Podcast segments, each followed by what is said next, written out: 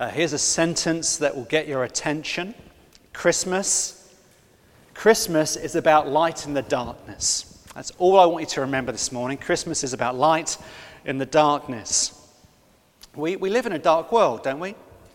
I don't know if you caught the news last night. There was uh, a stabbing in Leytonstone on the tube station. There was someone who shouted out, um, This is for Syria, and then with a machete they slit someone's throat. Took the police seven minutes to get there. The guy was tasered. He's now under arrest. You turn on the news, you see the fact that this week we've gone to war with Syria. In Syria, there's been huge personal displacement. There have been atrocities that we've seen on the internet and the TV, we've heard on the radio, that, to be quite honest, I wish I hadn't heard about. And you look uh, on the news, you look and go to the tube for an evening out in London. Thinking further afield, you think of the financial insecurity there's been for the last five years.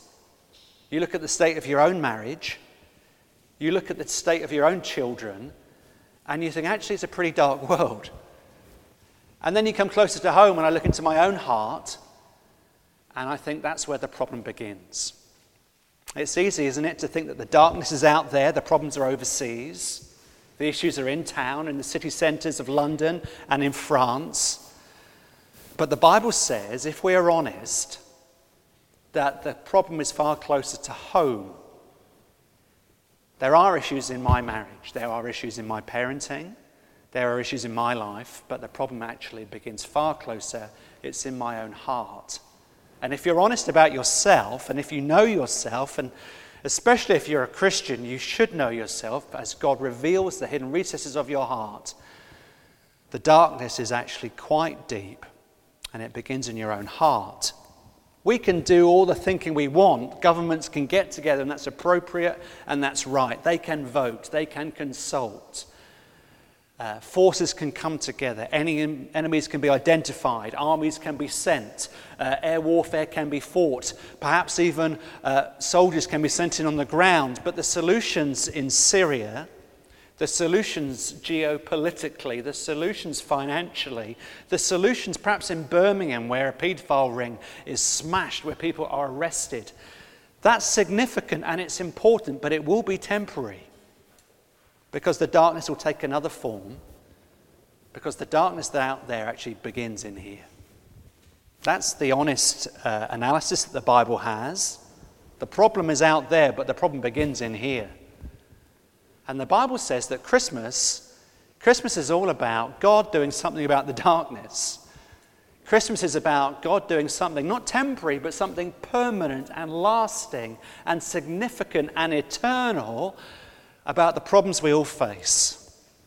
The problem of our own darkness, the problems of our own sin, the reality of suffering, the reality in, that we all experience in a broken world.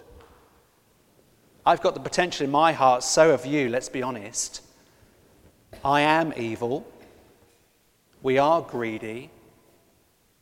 We're certainly broken and needy. We're sinful. We're sick and we're sore. But we have a Savior sent from heaven to earth who's come as light into darkness. That's what these seven verses are about. The birth of Jesus Christ, it's the epicenter of the whole of our faith. It's all too brief, but we're going to spend a few weeks looking at the first 21 verses of Luke chapter 2. We're going slow, we will speed up. For those of you that are new, we're spending a whole year in Luke's gospel. It's an eyewitness account of the life and ministry of the Lord Jesus Christ. Because Jesus has been sent from heaven to earth by God the Father, God the Son has come into all of human history as light to deal with the darkness, but for good. And in the first uh, four verses of Luke chapter 2, Luke says, This is something I want you to realize. Christmas is a fact. Okay? Christmas is a fact. He says that in verse 1 to verse 3. The epicenter of Christianity is right here. It's the foundation of Christmas. It's launched a thousand Christmas plays. It's been portrayed on a billion Christmas cards. What goes on in these first seven verses? But why has Luke written it? Has he always wanted to kind of choreograph a Christmas play so he writes seven verses so he can actually do it? Is there kind of a hidden interior designer or a, a graphic designer? That tells you what I know, I got it wrong. Is there a hidden Johnny Conaby in Luke's heart? So he wants to design something, so he provides some fuel for the creative fires to burn. That's not why verses 1 to 7 are written. The reason why verses 1 to 7 are written in Luke chapter 2 is because it's true. It's because Christmas is true. It's a historical reality, it's fact. I mean, look down at verse 1. Here's Luke to uh, paraphrase. Luke is saying, you know, the year when, Caesar, uh, when Caesar Augustus, you know, when he organized the census to uh, organize and count how many people there were in the whole Roman world? Well, at that time, Jesus Christ was born in the world and in the earth. That's what it says in verse 1. He's rooting it in history. He's saying that this is true. Here is another date stamp that we're going to see again and again in Luke's gospel. You remember back to last week or a few weeks ago, we looked at chapter 1, verses 1 to 4. You might want to flick back to it. It's the start of the whole book and it's so important. Verse 1 Many have undertaken to draw up an account. Verse 2 of chapter 1 I've spoken to eyewitnesses. Verse 3 of chapter 1 I've carefully investigated everything from the beginning. So, do you get the point? This is careful, hard, scholarly work. It's there at the beginning of chapter 1. It's there at the beginning of chapter 2. Luke's making the same point. This actually happened. Christmas and the whole of the life and ministry, the life, the death, the resurrection of Jesus that we'll get to a bit beyond Easter, it actually happened. Christmas is true. So you don't need to feel sentimental at Christmas time. You don't need to doubt that this may or may not have happened. Luke is saying this has happened. And the reason why I'm telling you that it's happened is not because I want you to feel warm and fuzzy about chestnuts and open fire. I don't really care about Jack Frost and the state of your nose. I'm writing that this is historical truth. And the reason why I'm writing down is because it's true. And because it's true, you won't feel sentimental, but you will feel full of joy because it's true truth. It really happened. He's making a historical, but also a theological point. A point in history, but also a point about God. That's what theological means. Let me give you a, a minute on history. This guy mentioned in verse 1, Caesar Augustus. He was the, um, he was the adopted son of Julius Caesar through a really bloody military campaign and battle, he turned the Roman world into an empire. There were warring factions, and basically, uh, this guy, Augustus, he was so bloodthirsty that he said, Right, actually, I'm going to be head and shoulders above the lot of you. I'm going to rule by force. You will either salute to me or you will die. And very quickly, after this bloodthirsty campaign, there was one empire rather than just the Roman kind of rulers and sectarian government. There's one empire and there's one emperor, and his name was Caesar Augustus. He rewrote history, as emperors always do. And this is what he said of his adopted father. He said, Julius Caesar, actually, he was divinity. He was so great that he was God. He was godlike. And then the poets who wanted to keep their heads and wanted to keep the favor of Caesar Augustus, he said, Caesar Augustus, he is a savior. Caesar Augustus, he is Lord. And if his father is God, then that makes him the Son of God. And yet here is Luke who knows all of this. And he takes our attention not to a throne room of an emperor but he takes our attention, verses 1 to 7, to a manger where there is a new king who in his lifetime will be called not a, but the Son of God, and who will rule a new kingdom. And Luke wants us to see that Christmas is fact. Far away from the Roman power base of, of Rome itself, in this little backwater town called Bethlehem, God is doing something amazing to dispel the darkness and to bring forth light with the King of the whole world being born in a manger. The King who is David's son, the King of royal decree and of royal descent.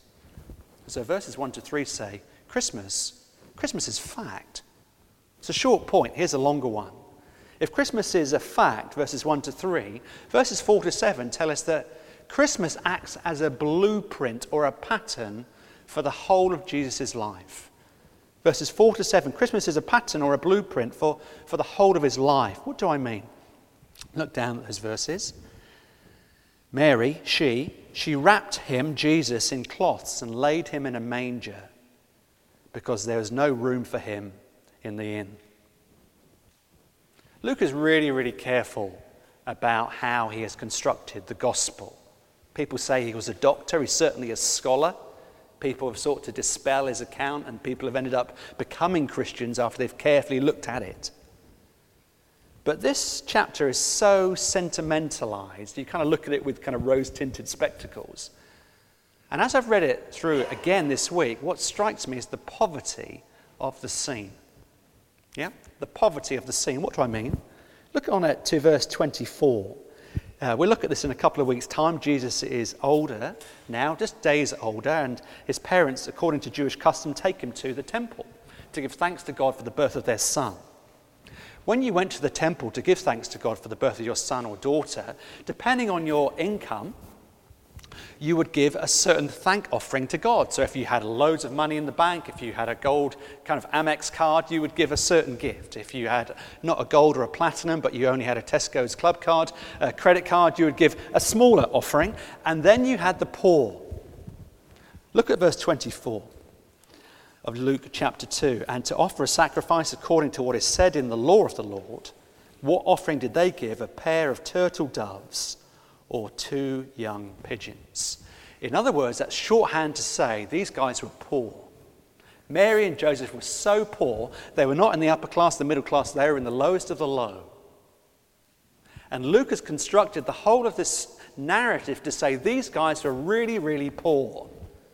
They were poor when they went to God to give an offering, a thank offering for the birth of their son. They were so poor that when the baby was coming, verses 4 to 7 of Luke chapter 2, here is, here is a new husband to be. Here is a pregnant woman, nine months maxed out. She's hobbling along.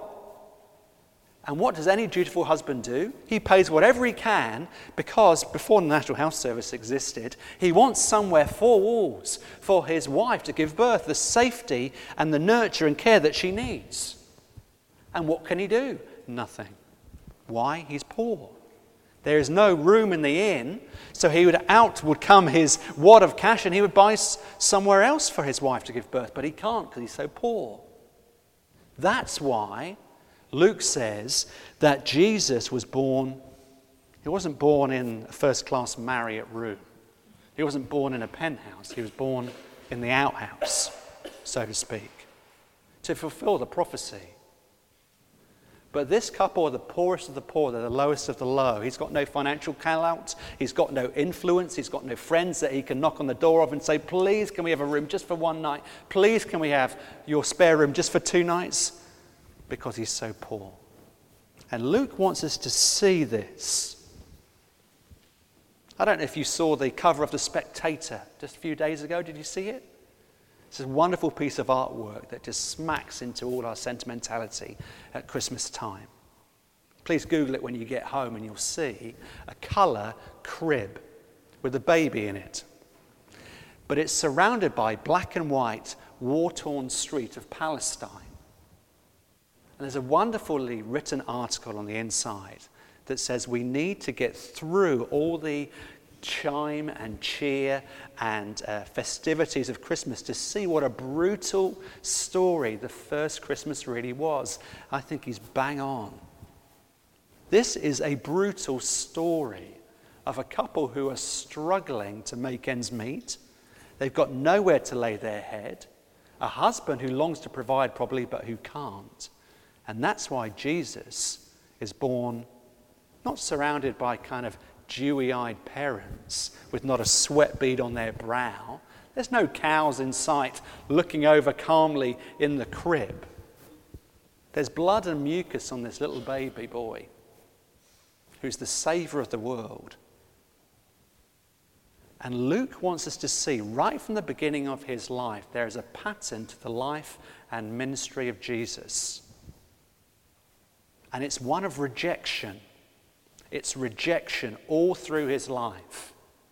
In this uh, cultural environment, there would have been uh, a great burden on hospitality, but there's nowhere for him to lay his head. Jesus is rejected. Mary and Joseph are rejected. And that's why, verses 4 to 7, they're shoved outside, and this Savior of the world is laid in a manger. Think how vulnerable they would have felt. No soft focus here, no dreary sentimentality. The whole point of the passage here is to see the incarnation of God becoming human flesh. But Jesus Christ, the Savior of the world, right from his birth, is rejected. He's rejected. He's incredibly poor, and therefore he's in a feed trough, rejected by those he's come to save. This is the paradigm. This is the blueprint. This is the pattern for all of his life, for all of his ministry. Jesus doesn't come as a philosopher, does he, with a kind of a, an Oxford Don cap on. He doesn't come to the serenity of Oxford or Cambridge with those great oak panelled kind of hallway he doesn't come as a general in the safety of a bunker. He doesn't come as a king with all the trappings of glory, does he? Here he comes, Jesus Christ, the Son of God, coming to the lowliest place he can. He's in poverty, he's surrounded by need, and he's rejected. Came across this wonderful uh, hymn this week by a man called William Billings. He's an American, but that's okay. Sorry, Jason couldn't resist. He, uh, he's an American composer. He's written a wonderful Christmas uh, carol, and in it it says this Seek not in courts or palaces, nor royal curtains draw, but search the stable, see your God extended on the straw. So, why did God choose to come in this way? Why did he choose to come in weakness, not strength? Why did he come in humility, not glory? Why did he choose to come in that way? Say again, we're in a week where our government has decided to go to war against Syria, to overthrow evil forces that have done atrocities, and there's oppression, and there's difficulty, and there's real physical, palpable darkness.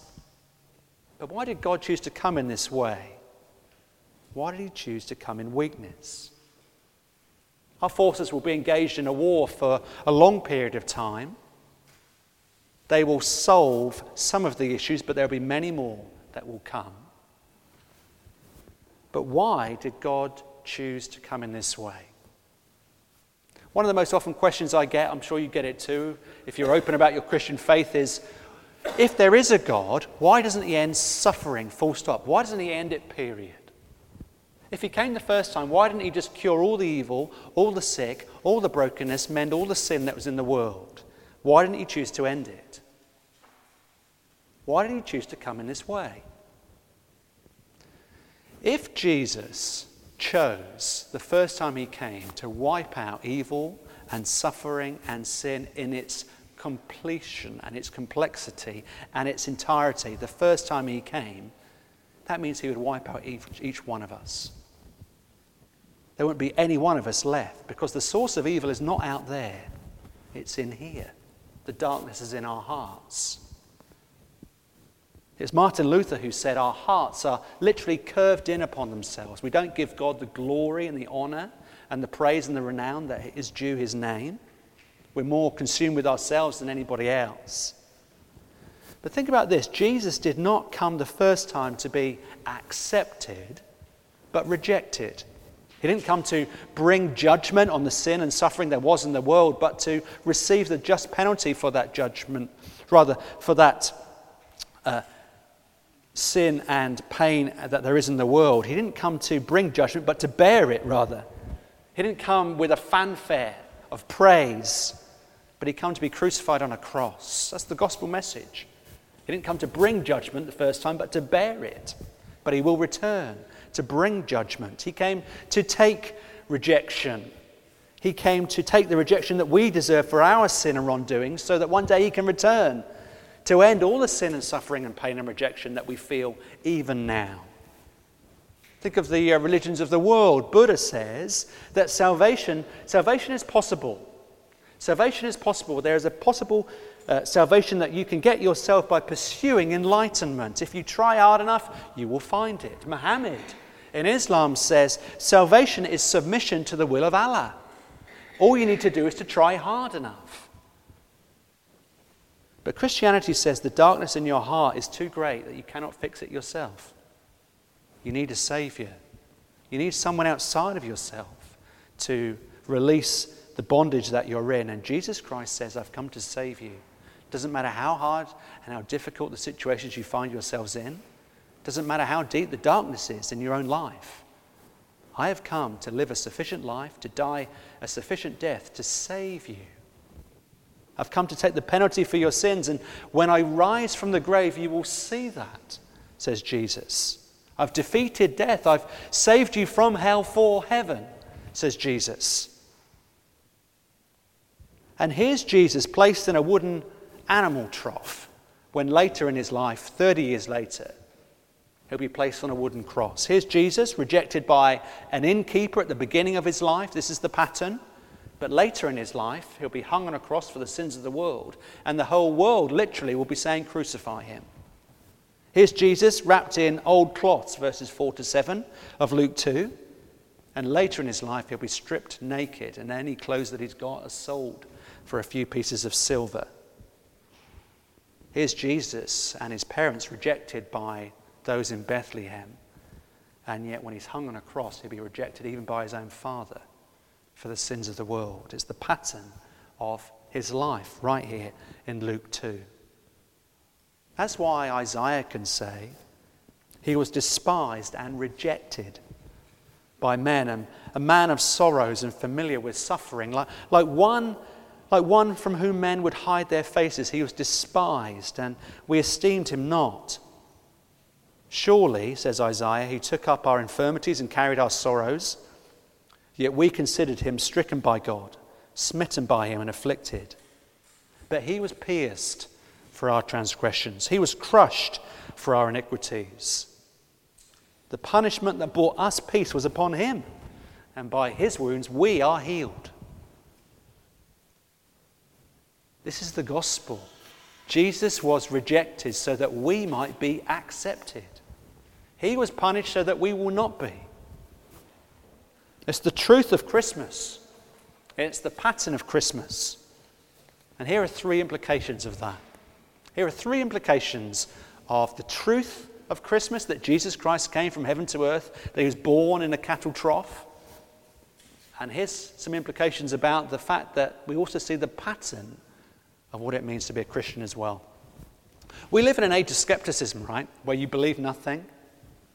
You believe absolutely nothing. But here is a, a reminder from the Gospel of Luke right at the beginning that there is hope in the world.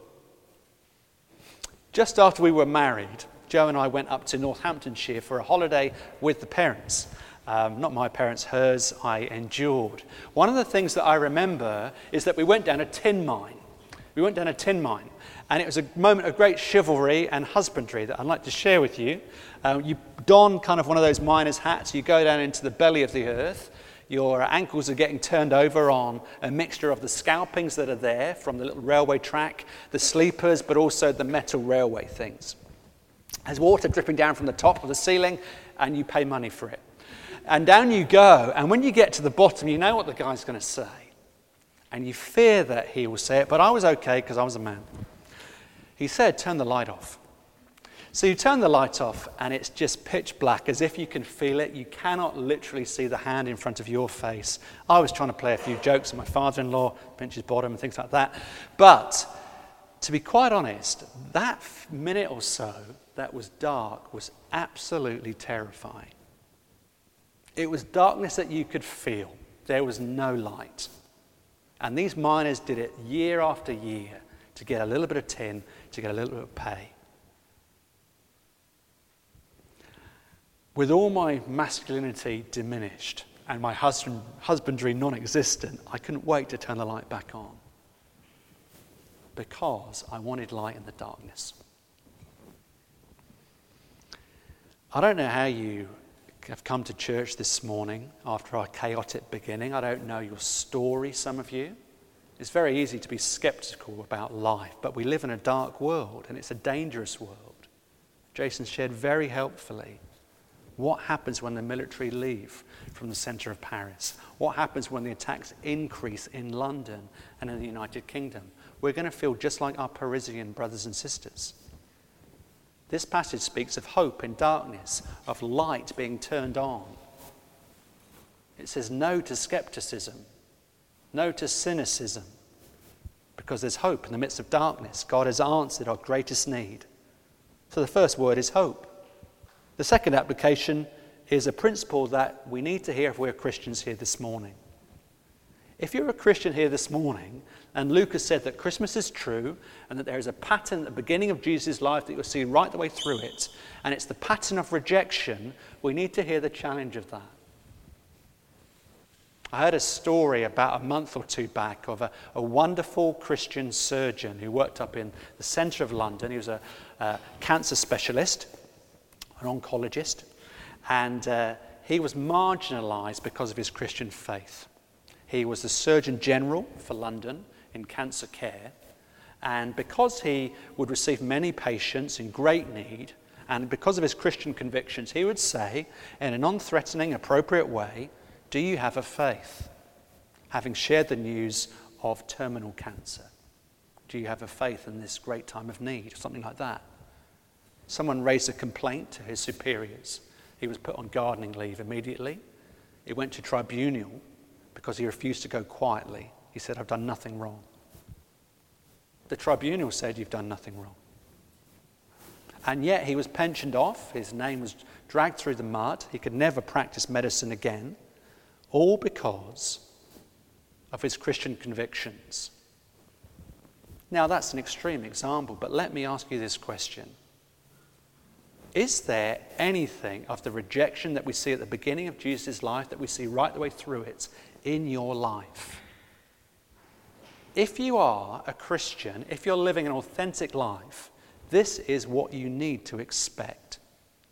This is not extraordinary, this is ordinary Christian experience. That if you are a light in darkness, if you speak carefully and wisely, if you live a godly life, you will be rejected by the world. If you're walking with Jesus, you will be rejected. It's the blueprint of the life and ministry of the Lord Jesus Christ. If you're not receiving any rejection, you need to ask yourself a hard question Are you being authentic?